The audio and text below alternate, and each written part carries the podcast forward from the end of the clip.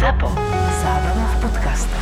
Sme on demand. Sme všade tam, kde si ty. Nabijeme ťa smiechom, nabijeme ťa radosťou.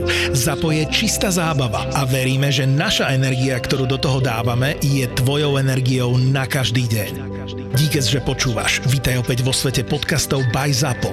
A nezabudni, s čistou elektrinou od SPP využívame obnoviteľné zdroje energie a chránime tak prírodu. Mal som takú zvláštnu 8-hodinovú službu v pondelok, kde vyslovene, ja som mal pocit, že sa mi urgentný príjem na chvíľku premenil na koronárnu jednotku, to znamená samé srdcové záležitosti. A cca v strede toho dňa, kde naozaj o 8 prídete zrazu je 2 hodiny po obede, tak rýchlo vám to zbehne, lebo veľa roboty. Tak takým vrcholom toho dňa bolo pre mňa, keď doniesli pacientku medzi inými, sanitka, že teda, pán doktor, tak e, zlý pacient, chorý pacient, tak by akože bolo vidieť, že sú nervózni, spotení, bledí, aj tí záchranári, že keď sme ju brali, mala ešte 97% saturáciu, ale teraz už má už iba 79, asi je to plúcný jedem. A sa mi to nechcelo, že čo sa zmenilo po ceste, že takto sa zhoršila. Plúcáky, ako to my hovoríme, väčšinou chodia tak nad ránom, nie okolo obeda. Hovorím, dobre, tak si idem popočúvať. Tak som tak pozrel, taká brontová, hú, nič moc, tak popočúvam naozaj bl, bl, bl, bl, bublalo to na tých plúcach, tak jak má pri jedeme plúc. Hovorím, a volaní ste boli k čomu? Že k melene, že natrávená čierna krv v stolici, hej. A hovorím, hm, tak to nejako nesedí celé, nevadí. Tak som si ju prebral, pozerám vysoké tlaky 180 na 100, 170 na 90, také to boli 4 krát zamerané, že tí záchranári evidentne makali, podali furosemid, všetko čo treba, lieky na tlak, takéto veci. No a nebola dobrá. Tak som teda si tak nahodil, začal som písať, potom pozerám, že pôjdem na rengen, nepôjdem na rengen, zle dýcha, dáme jej furosemities ešte jeden, nech sa vymočí, to je liek na odvodnenie pacienta, keď má teda vodu na plúcach pri kardiálnom srdcovom zlyhaní, tak som to dal tiesť a potom som to tak ako taký ten tušák, čo už máme ho, nie, idem s ňou na isku, není dobrá. Tak už idem ku výťahom chalani, bereme ju, idem s vami, nie je dobrá a budem tam, keby náhodou treba bolo resuscitovať. A ona už taká pena z úst, naozaj, že pena, to už je taký hyperakutný jeden plus, keď proste to tým vydychovaním vytváraš vlastne bublinky, tekutina ide von vyslovene. Takže ona, to bolo kopec peny, aké by zjedla bublifúk, vyslovene tak to vyzeralo. Poutierali sme to kyslík na plné pecky, ideme hore, došli sme na jednotku intenzívnej starostlivosti, chvála Bohu, celkom rýchlo a šťastne, kľúčiky mám, preložili sme ju, dali sme ju na monitor a už pozerám, že 20 za minútu. Hovorím, zle.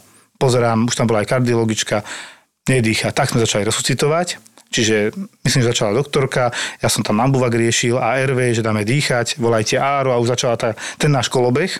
No, nejakých 5 minút sme sa tam trápili, masírovala pani doktorka, striedavo ja, ona, dali sme adrenalín, stále okolo 20-15 za minútu, strašne pomaly, toto je otázka času, kedy by to bola asystolia, čiže prestane úplne byť srdce, dýchať, nedýchala, dýchali sme za ňu. Medzi tým prišli áristi, zaintubovala ju pani doktorka. To, to sa mi strašne páčilo, tá spolupráca, že ona zaintubovala, ja už som bral fonendoskop, že si popočúvam, či je v plúcach, popočúval som si v plúcach, vypočul si to aj sama, keď chceš. Doktorka si to vypočula spokojná, išiel som s nimi na áro, medzi tým nám naskočila, to bol úplne najlepší pocit na svete, lebo z tých 20 zrazu 65 na tom monitore to krásne vidíš. Pozerám ešte normálny rytmus, nebol to infarkt. Hovorím, chvala Bohu, to už si za ňu dýchal, adrenalín evidentne zabral, masírovanie zabralo a išli sme na áro. Tam sme ju normálne ešte uložili. Rozlúčil som sa s pani doktorkou a išiel som za ďalšími pacientami, ktoré ich určite spomeniem. Akože taký úžasný pocit po dlhej dobe, že konečne po dlhšej dobe aj resuscitácia aj s dobrým koncom. Ako sa má teraz, neviem, ale keď som odchádzal, mal som veľmi dobrý pocit, že sme dali šancu.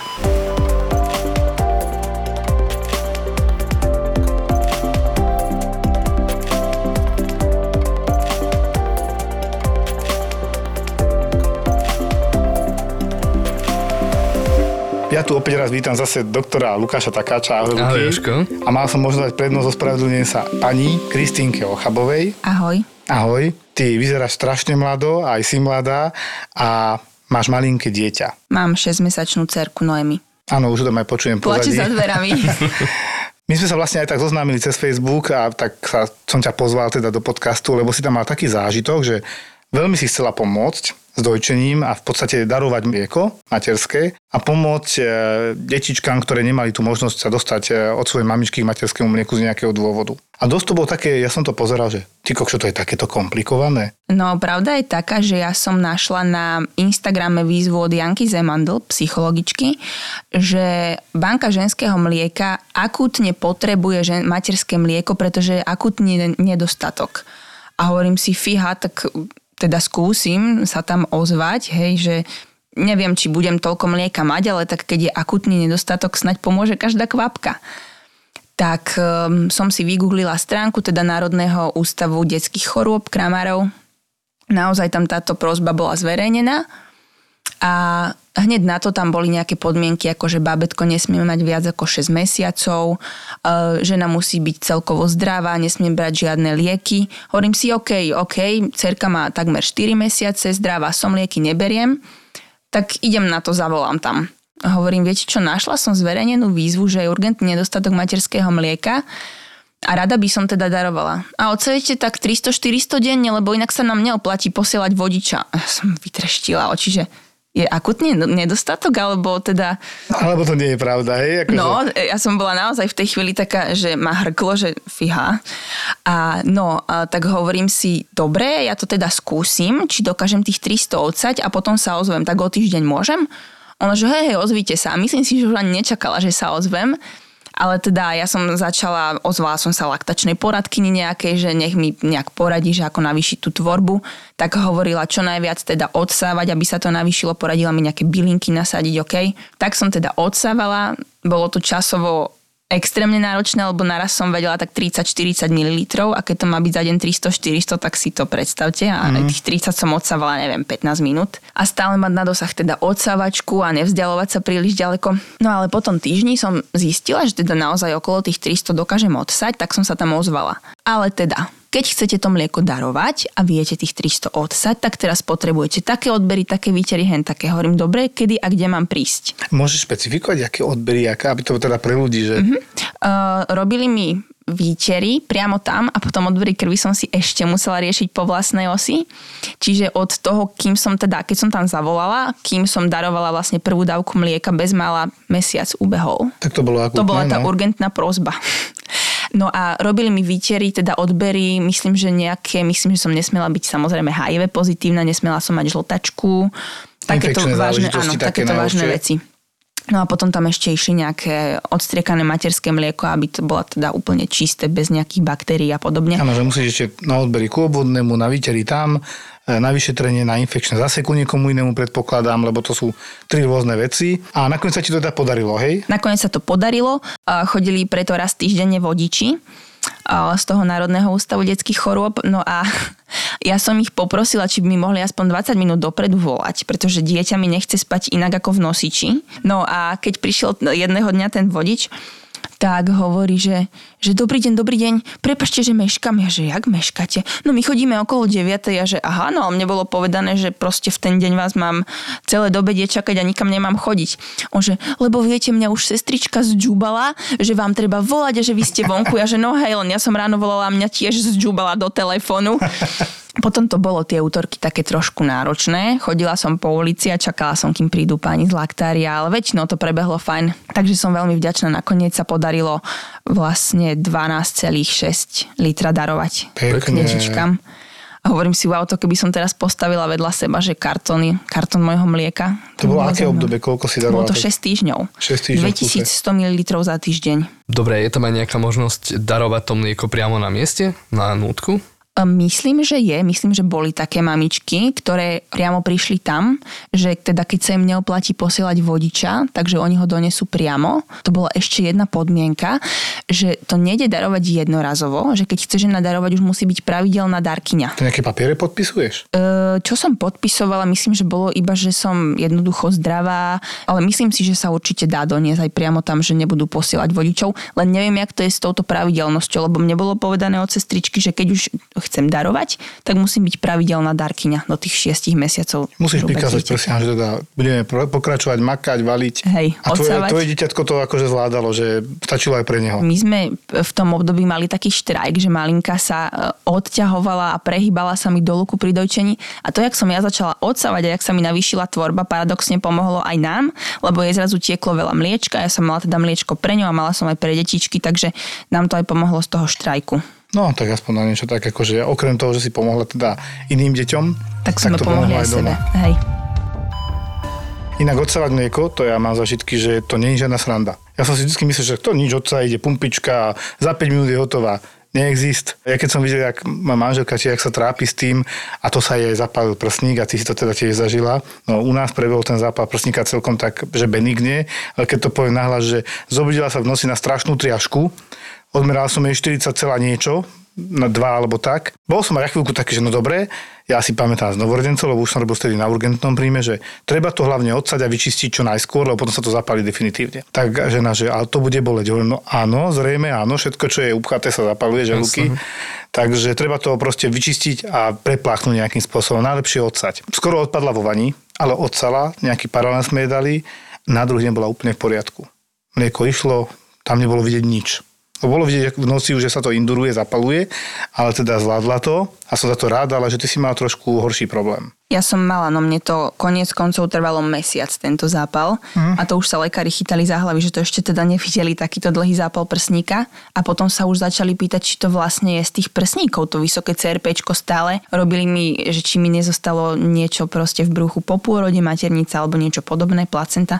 Nakoniec to naozaj boli teda prsníky, len mne sa spravila obrovská rana Ragáda. áno, ragada. A cez tú sa mi tam zrejme dostali baktérie. Nakoniec, keď mi kultivovali materské mlieko, zistili, že naozaj tam mám dve baktérie, pomerne rezistentné baktérie, na ktoré vlastne na začiatku amoxyklav nezabral, až potom klindamicín. A ten som brala vlastne, myslím, že 3 týždne.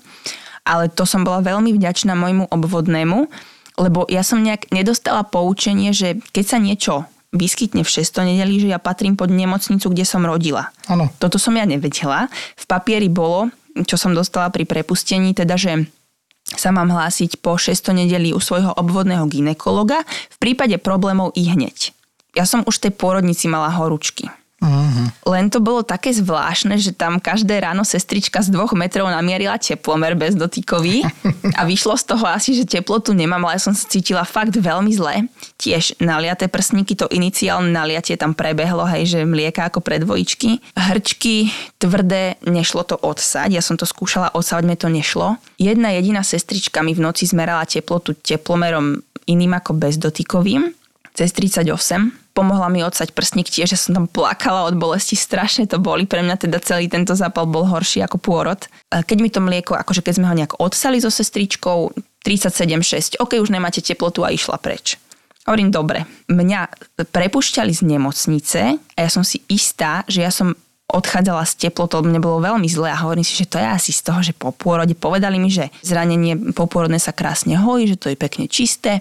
Hovorím si, to som asi unavená z pôrodu, neviem. My sme v sobotu prišli domov a v nedelu e, som nevládala už ani vstať z postele. Zimnica, horúčka 40,17, dodnes si to pamätám. Manžel mi zmeral teplotu a hovorí, že ty máš C40 a že čo ja viem, ty sa pozeráš na teplomer. Takže áno, mala som prvýkrát v živote teplotu cez 40. No a bola za mnou v ten deň veľmi ochotná laktačná poradkyňa, tiež povedala, že musíme to dostať von. Bude to boleť, ale musíme to dostať von, lebo sa to bude iba zhoršovať, ako presne ty si povedal, Joško. Takže mi pomohla odsať eh, teda mliečko, ona mi teda ukázala aj odstriekávanie ručne a myslím, že o nejakého 1,5 stupňa mi padla teplota na 38,5, tiež sme dali paraleno, ona odišla, hej, všetko v pohode. Do dvoch hodín ja som mala znova cez 40. A manžel hovorí, vieš čo, Kika, toto sú není srandy. Ešte sme volali s manželovým bratrancom, čo je tiež lekár. Hovorí, že počúvajte to, chodte, lebo to je buď zápal vnútri, alebo to je prsník. Ale že chodte na urgentný príjem, nech sa na to pozrú, že to sú není srandy. Ja som sa rozplakala, že nie, ja už do nemocnice nejdem, ja tu mám malé dieťa, že ju nemôžem nechať samú. Tak svokra strážila, to Noemi ešte spínkala pekne vtedy. A teda prišli sme na ten urgent, ja som sa ani nejak nevládala obliec, manžel ma tam zobral, normálne ma doniesol na rukách do auta v župane. Tam mi teda spravili odbery, ja som hlavne nechcela otravovať, lebo keď počúvam vaše podcasty, tak tam je, že tam naozaj na urgent patria urgentné stavy. Hovorím si, čo tak ja mám vysokú horúčku, nie? No ale hovorím si, asi som fakt urgentný prípad, lebo oni aj, jak sme čakali na výsledky, oni ma nechali ležať. Normálne ma zobrali dnu a nechali ma ležať a čakať na výsledky tak. No a m, potom ma poslali hore na ginekológiu CRP 130. Mm. Bolo mi povedané, že normálne do 5, hovorím si, fíha, teraz čo? Ono, že to je pri tom zápale normálne, pani doktorka. No, zastanem sa jej je. Zápal má mať nejaké parametre, to CRP odzrkadluje ten zápal niekedy nie je úplne veľkosť zápalu odzrkadlená v tom CRP, to je pravda. E, kľudne by si mohla mať 250 a neprekvapilo by ma to. Uh-huh. Ona mi povedala, že pri tomto zápale prsníka od 130 do 150, že to takto býva. Uh-huh. A pre mňa vtedy bolo také veľmi, neviem, zvláštne, lebo ja teda behám a mám pokojové tepy 42 až 45 a mne tam išlo 120, hovorím si, fíha, ja robím kardio, ani nič nerobím, iba tu pomaly umieram. A to som doteraz nikdy nepovedal, že pri teplote, lebo pacientom to hovorím, prečo, má, prečo mi buší srdce? Máte 40 teplotu, každým stupňom Celzia ide pulzy o 10-15 hore. Naozaj. Aj viac, Ale spotreba kyslíka. A spotreba kyslíka. V tom je tá teplota nebezpečná, preto ju stiahujeme, že prehrieva organizmus, telo sa chová ako prehriaté, tá triažka predtým je, lebo sa snaží zohriať, lebo nastaví hypotalamus, hypofýza, Čiže termostat. vyššie, termostat, no. Tak, tak, taký mozgový termostat, hypotalamus, hypofýza, centrála nastaví, chcem vyššiu teplotu, mám tu zápal. Lebo on vie, že baktérie, vírusy nemajú radi 38, 39, 40. Lenže už sa ti varí pečienka, stúpa ti frekvencia srdca, presne to, čo hovoríš. Takže to, čo hovoríš, sú všetko prejavy hyperpyrexie, ktorá je na 40. No a ešte ma prekvapilo, že ja mám celkovo, keď mi robia testy na glukózu, pomerne nízku. Ja mám okolo tých, ja neviem, 2,5-3, čo je asi dosť málo. Uh-huh. Vrchná hranice 5,3 alebo tak nejak. A ja som tam mala nad to. Tiež aj glukóza ide vtedy hore? Zase to je také interné, dobre kladeš otázky. A pri veľkom zápale, hlavne pri teplote, tak ako povedala Luky, tam všetko ide metabolizmus je zrýchlený. Okrem iného stresové hormóny, a to je kortikoidy, inzulín, e, glukagón a proste hormóny, o ktorých sa veľmi nehovorí, že sú stresové okrem adrenalínu, idú tiež hore. Oni majú za úlohu zvýšiť e, dostupnosť, dostupnosť živín, živín vrátane cukru. Oni ho zvyšujú. Ale z čoho? Z tvojich svalov. Preto má vysoké aj CK, kreatinkinázu, lebo triažka, odburávanie bielkovín, a z ktorých vznikne potom cukor, to je glukoneogenéza.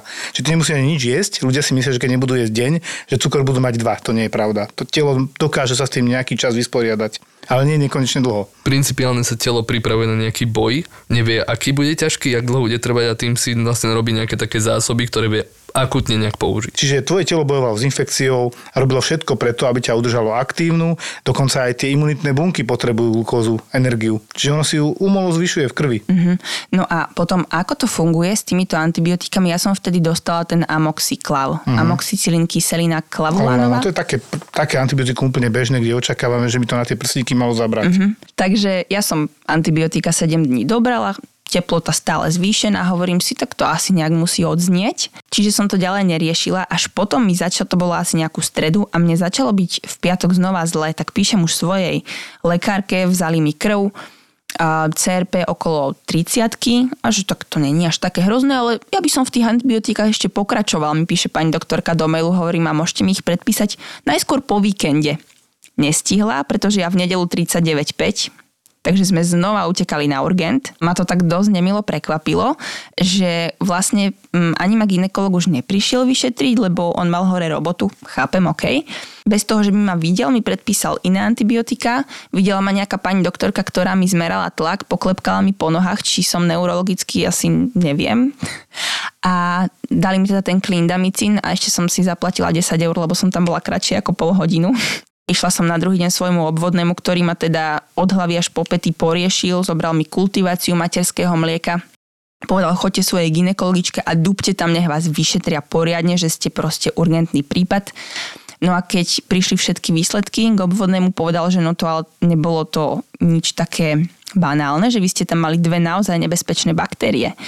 A ten klindamicín mi ešte opakovane predpísal, že doberte to minimálne tých 10 dní, Takže ja som 10 dní brala a potom odvtedy, vďaka Bohu, už dobre. On sa toto dosť zriedkavo stáva, že hneď dva, dve baktérie v jednom, keď to tak poviem, upchatom vývode nejakom, to je jedno, či močové cesty, prsník, mlieko, vody v podstate a takéto niečo, lebo to je rarita, hej. No, bohužiaľ si zažila niečo raritné, kde to nikto nepredpokladal a to druhé vyšetrenie, ja som tam prekvapený, to ťa videl asi neurolog, ak som správne pochopil.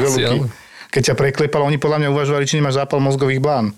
Mali sme nedávno 42-ročnú, ktorá má non-Hodgkinov lymfom, čiže ochorenie krvi, nádor lymfatických e, tkanív, tým, že non-Hodgkinov lymfom je agresívnejší, ona mala aj nejaké drobné metastázy na meningoch, čiže na obaloch mozgu, ale prišla v takom stave, ja som zbadal, keď som šiel z obeda, sivá, bledá, popolová mladá žena, zle vyzerala a pýtam sa chalanov, kam idete? Asi krvácanie do mozgu, ideme za neurologom, oni to hlasia vopred. Potom som teda došiel na urgentný príjem, to už tam Luky aktívne Ja som tam medzi tým bol, hej. No, ona prakticky nebola moc pri zmysloch. Predstavte si mladú ženu na nejakom takom zdravotníckom lehátku, ako sa silou mocou chce na ňom otočiť a zliesť dole. A pritom nevie chodiť, nevie rozprávať, vie len stonať, proste príšerný pohľad. Typický onkologický pacient, hej, bez vlasov, slabý, vychudnutý. No a vlastne prvotné, čo bolo, hej, zápal mozgových blán môže, nemusí byť, ale trebalo ju ukludniť, pretože jej sa ani tlak nedal zmerať, krv sa nedala zobrať, takže hneď tam išiel apaurín, čiže benzodiazepín na nejaké na ukludnenie, aby sa s ňou dalo nejako reálne robiť. EKG, to by bol sen, keby sa podarilo natočiť, nepodarilo sa samozrejme. No a tak hneď bol volaný e, neurológ a išla na CT.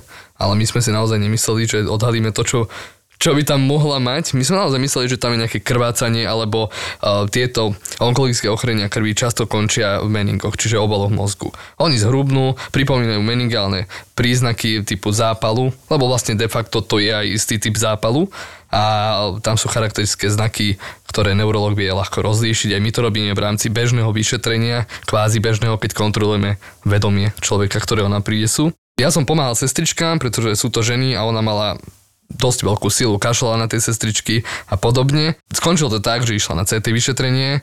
Na CT vyšetrení neviem, ako dopadlo, pretože v momente išla na neurológiu.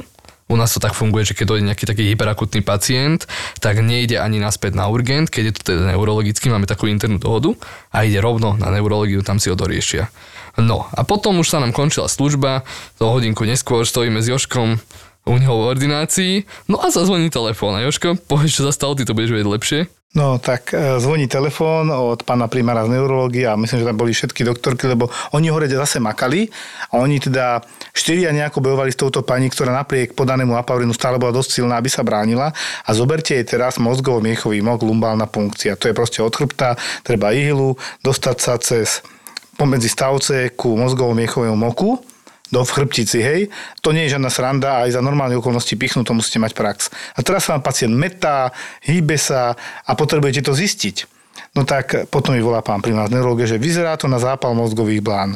To pre nás je kontrolka, výkričník, všetci panika, lebo je tam podozrenie na meningokokovú meningitídu. To je tá najhoršia, o ktorej sme sa kedysi už aj bavili, kde teda pacient môže, poprvé, je to najakutnejší stav asi v e, infekčnom, keď teda nerátame akutný COVID a niečo z ebolou a podobne, lebo je to okorenie, ktoré do 24 hodín môže pacient zomrieť. To je prvá vec. Druhá vec, je vysoko infekčný. Čiže zdravotníci, všetci, ktorí boli s pacientom v kontakte, si majú dať antibiotika okamžite. A konkrétne. Pri pacientovi sa správať asi tak, jak pri covide. No však čiže všetci mali respirátory, ale aj tak. Hej, Obliec pacientka hej. nebola pri zmysloch, rozhadzovala rukami, my sa zdá, že tam aj kašľala na nich. Rúš, Kašľala. Rúško neexistuje, že by ste na nich udržali. tak blízko držať, že reálne sme tvár museli držať, aby si vedeli napichnúť femorálku. Ani krv sme inak zobrať nevedeli. Čiže nasledovalo to, že každ- zistiť, kto tam všet- všetko s ňou niečo robil, každému dať antibiotikum, teraz ten je na to alergický, ten potrebuje iné, ale či stačí takéto pán primár a či netreba iné? A toto som riešil asi hodinu a pol som takto lietal. Potom bola veľká snaha, a toto povieme nahlas, preložiť to do rajonného infekčného zariadenia, my patríme pod Trnavu, eventuálne pod Nitru, záujem. Skončila a chvála veľká zase docentovi Sabakovi, on nám ju prevzal, chvála Bohu, lebo taký pacient patrí na jednotku intenzívnej starostlivosti infekčného oddelenia. S tým, že teda chvíľku bola na tej neurologickej iske, potom teda prevoz akútny do Bratislavy. No a my sme všetci požrali tie antibiotika. Ja som tam jediný bol, ktorý prišiel z obeda a nevedel, o čo, o čo ide. Tak to bolo také, že čo sa tu vlastne stalo? Všetci proste lietali a čo teraz? Hľadali sa antibiotika, kde sú hovorím v trezore a tuto v tejto, ja som vedel, kde sú. Teraz ideš hľadať, voláš na CT, voláš neurologom, voláš tým. Potom mi Peťo Sabaka naspäť volal, že na, našťastie je tam streptokok, nie meningokok, ktorý vysvetľujeme tým, že pri zníženej imunite pri základnom ochorení mm. na nočkinou lymfom z dutín streptokok sa dostal smerom ku CNS, centrálnej nervovej sústave a napadol meningy. Tá pani je v tejto chvíli zlepšená, antibiotika jej zabrali, ja som už zvolal s Peťom s tým, že chvíľku bola na umelej plúcnej ventilácii, kvôli tomu nekľúdu hlavne, nedala sa normálne liečiť. Potom sa, ako som, ja som rozprával s kolegyňou z infekčnou, ktorú tiež poznám, že akurát sa mi extubovala, to je taký pojem, že sama sa viac menej si vytiahla tú kanilu, ktorú má zastrčenú, vďaka čomu dýcha, ale že teda bola pri, už pri vedomí a trošku tak bránila necielene. Čiže, ale to, to je známka zlepšenia viac menej. V tejto chvíli neviem, jak sa má, ale podľa všetkého sa zlepšovala. Čiže dopadlo to relatívne dobre, aj keď stále tam máme v hlave to, že má zákerné ochorenie onkologické. No a preto som od toho odbočil, že preto ťa ten, ťa ten neurolog videl, lebo im to nešlo do hlavy a chceli mať istotu, či nemáš podľa mňa zápal mozgových blán, lebo medzi iným si určite povedala, že ťa boli hlava pri tej teplote. Zrejme, no. Ale zase na druhú stranu musím povedať, že keď e, toto sa stalo, potom myslím, že nejak 3 dní na to bola veľká ginekologická konferencia. A nejak som sa tam dostala na pretras práve s týmto, lebo zrejme som bola taká pacientka, no dvakrát som sa im tam na urgent vrátila a normálne mi potom sme mi komunikovali mailom, moja laktačná mi dala e-mail na, na profesora Zahumenského. On mi povedal, že keď sa nezlepším, normálne mám prísť osobne za ním, on ma osobne vyšetri. Dokázala som s ním vykonzultovať po mailoch všetko, čo som potrebovala Našťastie som to vyšetrenie už nepotrebovala, ale teda musím povedať, že napriek tomu, čo sa zomlelo, on sa k tomu takto postavil ako, myslím, že primár alebo prednosta, prednosta dokonca. Áno, áno. Takže on normálne to takto zobral na svoju a myslím, že teraz aj vedúci gynekologickej sekcie na Slovensku. No. Nedávno vydal knihu, nechcem mu tu tým robiť reklamu, ale asi týmto pádom ho budem musieť zavolať do podcastu. Áno, no čiže on, on vlastne takto to zobral celé na svoju Čiže on sa tak chlapsky k tomu postavil áno, konečne. Áno, áno. Ja mám jednu jedinú otázku. Nepamätáš si názvy tých dvoch baktérií, čo ti tam našli? Myslela som si, že sa ma to opýtaš. Takže tie baktérie, ktoré mi našli, v, keď mi kultivovali materské mlieko, boli, že Acinetobacter piti, Mm. A druhé Enterobacter cloacae. Tento Enterobacter cloacae, čo je v podstate baktéria, ktorá vychádza z kloaky jašteric a podobne, hej. No, ďakujem. To často mávame inak aj na oddeleniach, že u takých starších ľudí, ale mnohokrát aj u mladších a nevieme, kde sa to bere. Nemôže to byť nejaká nozokomielka? Odpovedal si si rečnickou otázkou. Dalo by sa to takto vysvetliť. Je to divné, ani jedna tá baktéria by normálne nemala byť na koži alebo nejakej, proste nikde, hej či to už zanieslo tvoje dieťa na tú bradávku cez ragádu, alebo nejak inak, nechápem, kde sa zobrala. Vy nemáte doma, predpokladám, 3 až 40 a 5 chameleómov. Nemáme, máme jedného škrečka, ale ja som ten zápal, ja už som s ním prišla z nemocnice, Chápem. lebo myslím si, že keď som v sobotu prišla domov a v nedelu som mala CRP 130, že to mi nevyskočilo cez noc. Čiže ja si myslím, že ma prepúšťali domov so zápalom prsníka. Ešte môžem poradiť do budúcnosti aj pre všetky mamičky. Keď sa nám zapoluje prsník, okrem toho, keď, a hlavne keď sa nám tam urobí tá ragáda, čo je v podstate vstup na, vstup na mm, infekciu, Jasne. vyčistiť normálne betadín, repík a používať druhý prsník zatiaľ. No alebo ďalej kojiť. My sme to tak učili. No áno, môže sa to vysávať, ale zase neviem, či by som chcel, aby dieťa mala enterobakter. No, my sme to práve tak učili, že to vôbec nevadí. Že už, už tak sme dopredu s týmto kojením, že sa to uprednostne kojenie aj napriek tomu. Že no, treba zaťažovať ten prsník. Že kým je to tak veľmi bolestivé, tak vynechať No lebo cez ragádu sa mi mm. väčšina mamičiek ešte za mojej éry bránila tomu, že to strašne bolí. No to si píš, to bolo horšie ako pôrod. No. Ja som to potom poriešila tak, že toto by mal laktačné poradkyne asi úplne No ja som normálne na to dala klobúčik a týždeň som dojčila cestu, lebo ja som mala obrovský stres z toho, že ja budem zase kojiť a že ma to bude páliť, rezať, bodať. To bola, to bola strašná bolesť. Rozumiem. Ale určite to ošetrenie by som tam tej ragady dal, však to je normálna rana. Jasne. To je najmenej. Hej. Ale s, to, s tým liekovodou to ako neriešim. Jasné, že nech to mm. ide von, to je jasné. No. no takýto zážitok si ty mala, hej? Hej, to bolo veľmi ťažké, ale ja sa teraz už smejem, že som sa cesto prekojila a ja som bola asi veľmi zaťatá, lebo ja som chcela kojiť a povedala som si, že proste kojiť budem. Hej, mohla som pri náznaku nasadiť umelé mlieko. Povedala som si, že nie. A teraz som za to aj veľmi vďačná, lebo napríklad by som nebola ani schopná to mlieko darovať. Ano. No ale Joško, ty keď si povedal to, že ste nasadili si antibiotika a že ten alergický tento, tento, tak mi napadlo, že keď mi nasadili ten amoxicilín, sa ma pýtala lekárka, či nie som alergická na penicilín. A hovorím, že áno, v karte to mám. Lenže ona hovorí, risknem to, lebo uh, pediatri to hodne v nejakých, neviem, ja, ja mám teda 26, asi v tej dobe, nejak to hodne písali, že alergia na penicilín a že to nemuselo byť alergia na penicilín, že to mohla byť nejaká šiesta choroba, ale tým, že to bol výsyp, tak to všetci akože dobrá alergia. Tak ona hovorí, ja to risknem, ja vám nasadím penicilínové antibiotikum a odsledujte si to a nič mi nebolo. Čiže ja som mala alergiu na niečo, na čo som reálne alergická ani nebola. E, Sú dve možnosti na, to, na toto je odpoveď, keď ja mne chodia tiež pacientky, aj teraz nedávno bola pani, čiže bolo treba dať antibiotika na zápal močových ciest, CRP nejakých 40-50, nič hrozné. A teraz si otvoríš tie alergie, ja si to vždy pozriem a zoznám. Normálne, jak telefónny zoznam asi 10-15 vecí, medzi tým 6 antibiotík a už vtedy pochybujem o tom, že má naozaj na všetko alergiu. A tak sa tak začnem po jednom pýtať, napríklad tam prídem ku tomu penicilínu, no a na ten penicilín, to sa ako prejavilo? Ježiš, to, to som hnačkovala. Hovorím, ale to nie je alergia. Ale pani doktorka povedala, že to by som potom nemala užívať, ale to môžu robiť každé druhé antibiotika, lebo jednoducho treba dať viacej probiotík. A to sa kedysi až tak nenosilo ako dnes.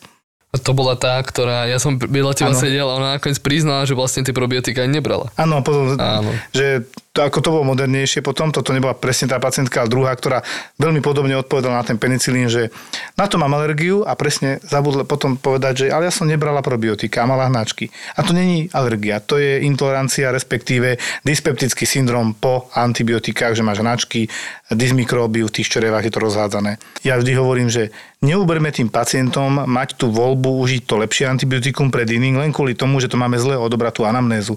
Preto to urobila veľmi správne tá pani doktorka, že to takto brala, že bola presne obdobie v minulosti, keď sa to veľmi neriešilo, a čo asi má alergiu a vybavené, hej, a napísalo sa to. A nie je problém dať jedno antibiotikum a počkať, či sa vyhádžeš, nevyhádžeš, opuchneš, neopuchneš. A keď áno, tak to bereme, že jasné, tak naozaj má alergiu. To sa dá zistiť. A predpokladám, že si mala na ňu nejaký kontakt alebo niečo takéto. Áno, mala som telefónne číslo, ale ja poviem, že ja už som bola tak nastavená, vysoký level stresu v hlave, že super, ja to teraz užijem, ja isto opuchnem, dosť, že mám zápal prsníka, ja ešte opuchnem, zase sem budem musieť vrátiť.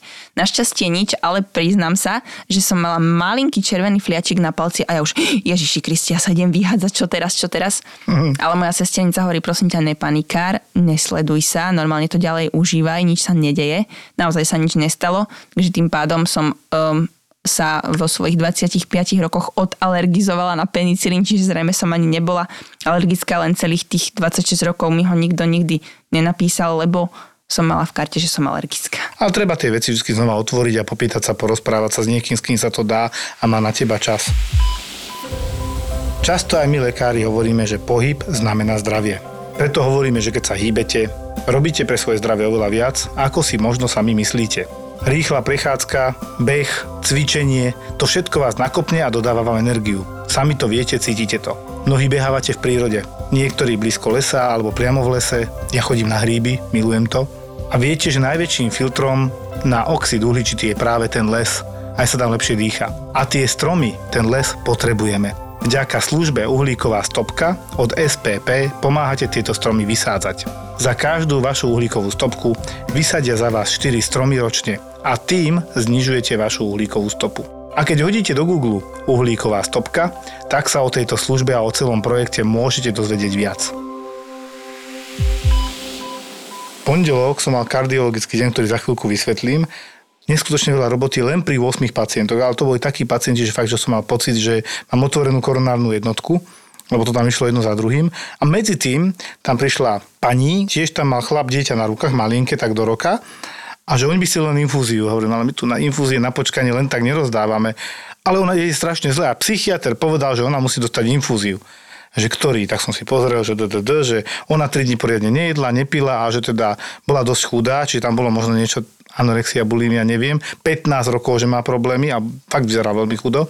A bolo mi je ľúto a hovorím, dobre, môžem doriešiť aspoň jeden infarkt a potom vás zavolám donútra. Oni videli, že tam mám vláčik, tak ako to ja volám, že sanitiek, ja som si len vyberal a nemal som si z čoho, všetci boli akutní. Jednoducho, v tej chvíli, tesne predtým som doriešil ten 1+, plus, čo som spomínal v úvode epizódy. Potom som tam mal AV blokádu 3. stupňa 17 za minútu, ktorá bola na minútore a čakala už našťastie na prevoz, kde som aj ja na chvíľku strpol, lebo ona prišla povedať, že 30, 28 za minútu, taká dosť pomalá, dali atropín, čo je liek na zrýchlenie, nepomohol a že tak dajme syntofilín do infúzie, to je také už iba, že skúšam, hej. A šiel som za ňou a on hovorí, pán doktor, nie mi dobre, asi odpadnem alebo čo a už tak klipkala očami, pozerám, že 17. To už som znervóznil, že fú, či nebežím znova na isku alebo čo. A zrazu to skočilo, že 83. A hovorím, chvala Bohu, ale aj tak je to indikované, lebo pri takejto nízkej frekvencii strojček potrebuje tak sa mi podarilo, že mi tvrdili, že mi to tak ľahko nezoberú, ale teda ukecal som pána docenta, profesora, myslím, v Nových zámkoch, že nech mi ju zobere, že iná príčina ako samotné ochorenie srdca tam nie je, výsledky má dobré, lieky na spomalenie nebrala, to bola jedna akutná. Vedľa nej ležala zase zo supraventrikulárnou tachykardiou 160 za minútu, tak som tak zo srandy hovoril, že vy by ste si to potrebovali vymoniť, jedna má 32, 160 a bude to OK. Tak sa ešte ako snažil som sa rozosmiať tu s tými 30 pulzami, lebo reagovala na impulzy, že keby som pri nej bola, robil vtipy a hovoril ich, tak ona mala 50 pulzov. Ale keď som tam nebol, zrazu 20, 17, 15 a že ale tá infúzia jej veľmi pomohla, lebo potom mala už dlhšiu dobu 80 a potom zobrala sanitka a išla na zavedenie strojčeka v podstate do nových zámkov, kde mi ju teda prebrali, za čo veľmi ďakujem, lebo zrazu tam prišiel ešte infarkt, potom tam bol ten edem plus, potom tam proste prišiel ďalší infarkt, to bola normálne, že kardiologický deň, zlyhanie srdca ďalšie. Ja som nevedel, kde mi hlava stojí a do toho príde pani, 30 rokov niečo, ktorá chce infúziu. To presne v tej chvíli ti príde, že čože, teraz? Že ja tu mám úplne inú robotu, napriek tomu som teda sestričke povedal, pichne tú infúziu, potom to napíšem, to je rýchlo. Že proste dajú dozadu, hen tam na chirurgickú stranu ku ruky mu som to dal, že nech stečie infúzia, to je, podáme, to je najmenej, ale a potom som sluš, slušne poprosil tú pani, pani dajte si niekde urobiť komplet odbery, aby som ja nepodával infúzie na slepo, nemám to rád, robím výnimku, mám tu naozaj akutné stavy, musím sa im venovať pochopila, dostala infúziu, zrazu vedela, vedela bez problémov chodiť, lebo dovtedy bola taká, že odpadne vonku a my niekedy naozaj nevieme, či to niekto na nás hrá, alebo aj to sme už zažili, alebo je naozaj mu tak zle a teraz to odliš pomedzi to všetko, čo sa ti tam deje. Čiže toto sú presne tie veci, že my si musíme vyberať to najviac akutné v tejto chvíli si vybereš, to menej akutné musí vydržať. A toto presne sa postaví do pozície 40,7 stupňa Celzia teplota. Na druhej strane pacient, ktorý sa dusí, má jeden plúc kardiálny, že má vodu na plúcach a veľmi zle. O 10 minút ho resuscituješ na jednotke intenzívnej starostlivosti.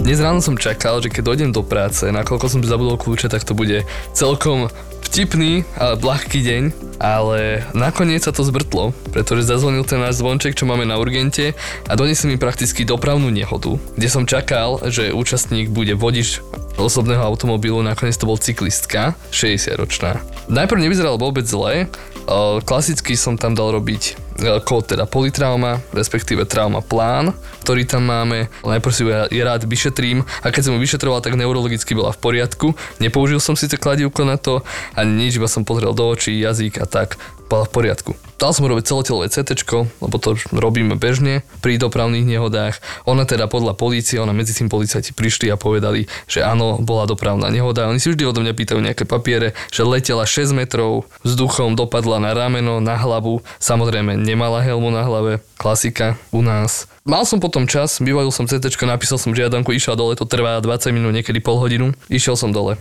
že si to pozriem. Dobre, že som išiel, Pozerám, stojím za doktorom, teda za laborantom, ktorý robí to CT vyšetrenie, pozerám sa na ten monitor a vidím, hm, ona mala všetky typy krvácania do mozgu. Mala subarachnoidálne, subdurálne, epidurálne, čiže z rôznych miest to lialo, keď to čiže tak sprosto poviem. Nadpleno, podplenu, medzipleny a ešte vnútri. Presne tak. No a už ak sme potom išli z toho CT naspäť, tak aj reálne vyzerala už taká neurologicky alterovaná, čiže už menej komunikovala, bola taká ospalejšia, somnolentná.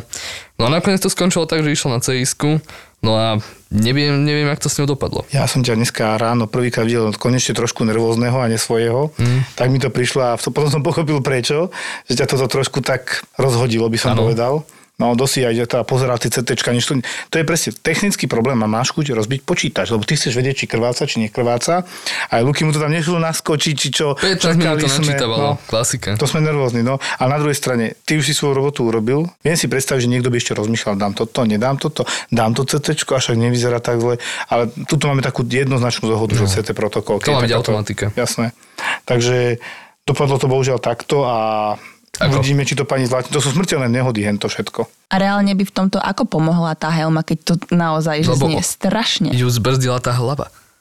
Ona dopadla reálne na hlavu. Tá helma sa rozbije, ale aspoň nejaké tam máš to tlmenie.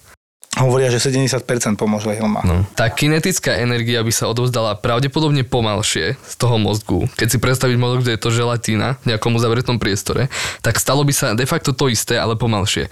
Tie cievy by sa tak nenatiahli, nestiahli a v najväčšou pravde sa nepopraskali. Ona tam okrem toho mala aj rameno vyklbené. Vlastne to rameno by tým pádom schytalo väčšiu kinetickú energiu. Možno by bolo zlomené, ale helma je klská. Hlava ťa zdrsní na tom povrchu, alebo zaflekuje, inak povedané. Hej. Brzdíš doslova hlavou. Je to také, no, zlá prognoza. dôkazy veľmi. sú, že helma zachraňovala životy naozaj doslova. Mm. To deceleračné poškodenie neovplyvníme, to tam proste deceleračné poškodenie, že v plnej rýchlosti páca zastavíš, hej? tak ako vyslovene pésť zastavíš, hej. Toto, tieto poranenia, čo sú vnútorné, sú s menšou pravdepodobnosťou, keď máš helmu, to je celé. Bohužiaľ, áno, keby dopadla viacej na rameno, tak má dochrámané rameno, keby rebra, tak rebra a tá hlava je jedna. To je to naše obľúbené hlava pod pazuchou. Toto bol ten prípad, kde som aj vtedy, myslím, že aj vonku hovoril, že okrem infarktu tam máme aj krvácanie do hlavy. To každý tak konečne spozorne, že aha, tak ja teda počkám. To je také naozaj, že nechcel by som, aby tokoľvek známy môj takéto niečo v hlave mal, že zakrvácalo do hlavy. S tým je veľ, veľký problém. Tam ide o minúty. Tu mi režisér hovorí, že som zabudol povedať dôležitú vec. Že 1.12. vo štvrtok o 19.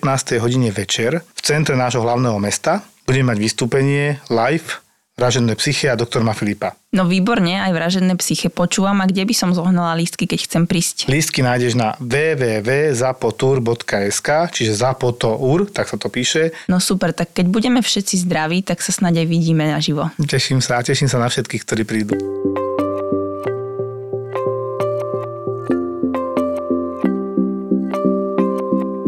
Ja ti veľmi pekne ďakujem, Kristýnka. Ja ďakujem za pozvanie. Aj tebe, Luky, samozrejme. že Ja zase ďakujem tu- vám. Som rád, že sme rozobrali konečne zapálený prstník, lebo nemám pocit, že sme to niekedy takto dopodrobne rozobrali. Pamätám si mastitidu tvojej ženy, ale veľmi z rýchlika. Hry o tróny boli na území dnešného Slovenska možno ešte drsnejšie ako v seriáli Game of Thrones. Sprísahanie, povedzme to tak.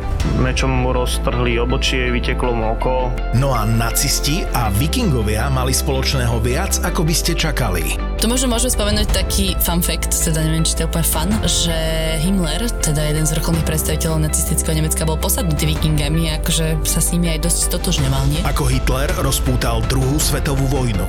Ako vikingovia v skutočnosti objavili Ameriku dávno pred Kolumbom. Bojovníci lomené veslári. Áno. Takže, To z toho hej, boli a- takí vymakaní, že toľko veslovali. No nemiluj ich, chápeš?